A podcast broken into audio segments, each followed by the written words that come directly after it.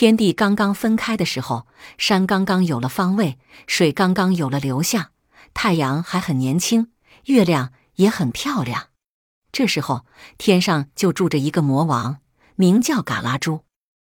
嘎拉猪魔王听说天河水最长，谁要是喝了九十九回就可以长生不老，所以他想偷喝天河水。有一天，当嘎拉猪刚刚偷喝完第九十九次天河水，正要逃跑的时候，被玉皇大帝发现了。玉皇大帝一见天河水短了三千六百丈。就派大将额尔敦尼玛去追，魔王在前边拼命的跑，额尔敦尼玛骑马在后边紧紧的追。当追到太阳跟前时，就问太阳王：“太阳王，你看见嘎拉猪魔王跑过去了没有？”太阳含混的说：“你问魔王嘎拉猪吗？他可能刚跑过去吧。”当太阳王话音落下的时候。额尔敦尼玛大将举着玉皇大帝的宝刀，已经追出了三千六百箭的里程，但仍不见嘎拉猪的踪影。他只觉得周围的气候很热，一股腥味和烧焦的毛味使人喘不过气来。额尔敦尼玛大将追到月亮跟前，又问月亮王：“月亮王，你看见嘎拉猪魔王跑过去了吗？”月亮王肯定地说。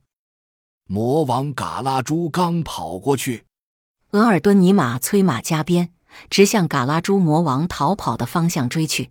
追着追着，不觉已来到太阳和月亮换位的地方，也是天河水发源的地方。额尔敦尼玛大将终于追上了嘎拉猪魔王。他们俩打了七七四十九天，太阳王被撞得发出火来，月亮垫上了一身暗黑的血点，星星被碰碎了。洒满了天宇，挡住了道路。额尔敦尼玛用尽力气，唰的一刀把嘎拉猪魔王的头砍掉了，脑袋留在天上，身子摔在地上。但因嘎拉猪魔王偷喝了九十九回天河水，虽然头被砍掉了，却又长出了九个脑袋，这样就成了九头魔王。九头魔王更疯狂地在天上干坏事，他一个脑袋向大地喷火。一个脑袋向人间放毒，一个脑袋啃嚼东西，一个脑袋吸食动物的血，一个脑袋诅咒，一个脑袋专门吃人，一个脑袋进行捣乱，一个脑袋行骗，一个脑袋进行暗算。九头嘎拉猪魔王千方百计想暗算太阳王和月亮王，因为太阳和月亮向额尔敦尼玛说出了他逃跑的方向，因此怀恨在心。